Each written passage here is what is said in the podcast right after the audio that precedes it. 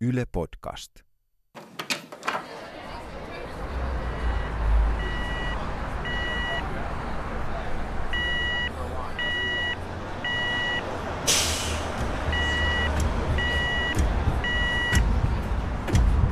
Kerroin pahempina päivinäni, tai niinä vähemmän pahoina, kun kykenin poistumaan kotoa ja kohtaamaan maailman kirjastovirkailijan, kaupan kassan tai ylipäätään taloni edessä kulkevan kadun verran, pohtivani kuolemaa enemmän.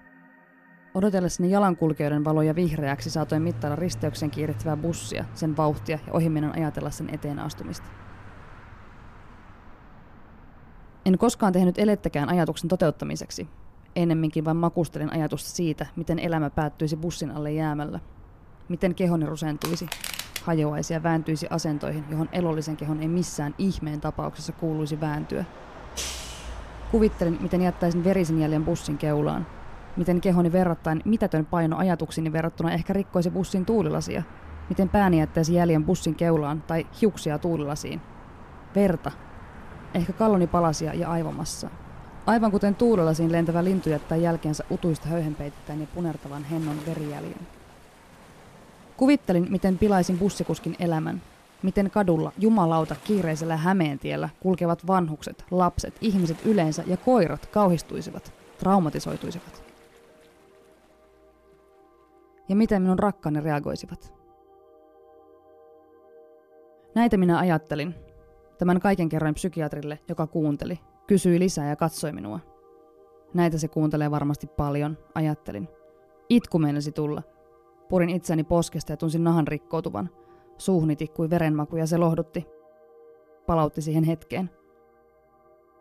Vilkaisin nenälillä pakettia uhmakkaasti kuin sanoakseni, että minua sinä et saa. Ammattilaisen kasvoista tai silmistä ei voinut oikein tulkita mitään. Se puristi käsissään lehtiötä ja kuulakärkikynää. Teki lehtiönsä merkintöjä ja katsoi minua niin, että luulin olevani röntgensäteen alla – Pulssi nousi kurkkuun ja puristin valitsemani istuimen käsinojia yhtä kauhuissani ja ahdistuneena kuin nousuun kiitävän lentokoneen penkissä, kun pelkäsin kuolemaa.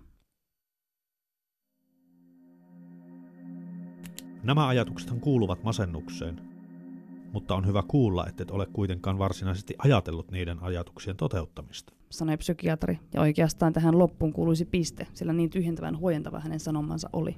Kirjoitan sinulle nyt B-lausunnon, mutta haluaisin nähdä sinut vielä uudelleen koska en oikein tunne sinua. Oletko jo tutustunut terapeutteihin? Psykiatri kysyi toteamuksensa lopuksi ja nyökkäsin, mutta en halunnut kertoa paskasta kokemuksestani koekäynniltä. Kun 45 minuuttia oli kulunut, seisoin taas kelmeästi valaistulla käytävällä. Puhuin juuri lähes 45 minuuttia kuolemasta. Se maksoi 118 euroa.